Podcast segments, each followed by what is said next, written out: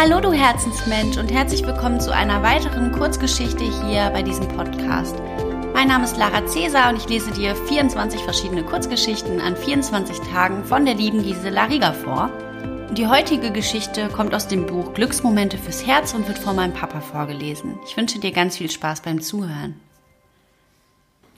Der erste Eindruck. Unser Messestand war wie ausgestorben. Ein unerwarteter Wintereinbruch hinderte viele Besucher an ihrem Kommen.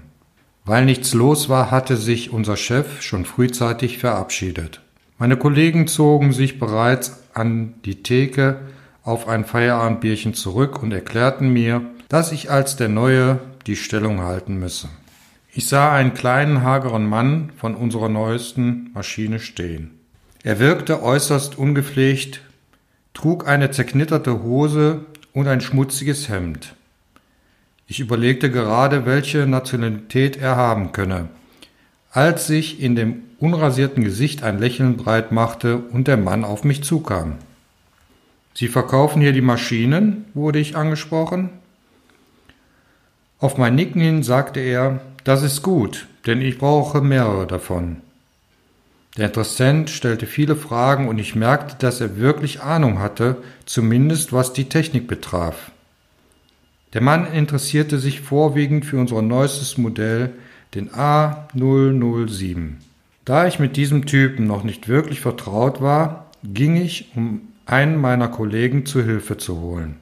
Unser Topverkäufer flirtete gerade mit einer Dame vom Nachbarsstand.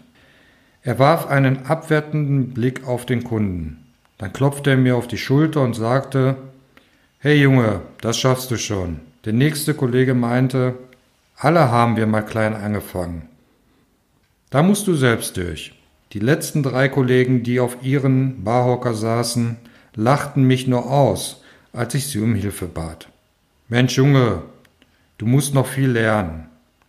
Das sieht doch ein Blinder, dass dieser Typ kein potenzieller Käufer ist. Ein anderer rief mir noch zu, glaubst du allen Ernstes, dass dieser Mann, der so aussieht, sich auch nur annähernd eine unserer Maschinen leisten kann?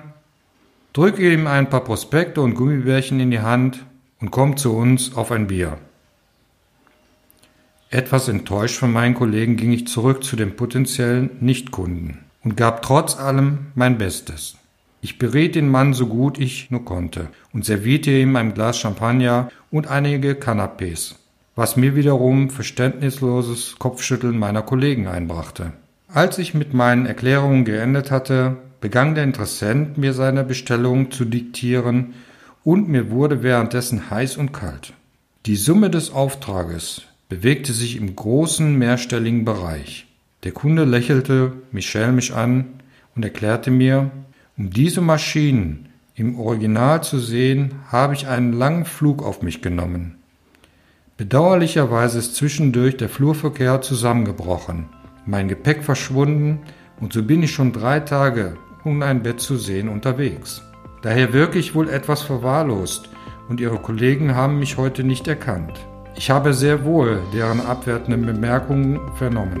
Daher vergönne ich nun Ihnen von Herzen Ihre Provision die sie sich redlich verdient haben. Behandle stets alle Menschen so wertschätzend, wie du selbst gern behandelt werden möchtest.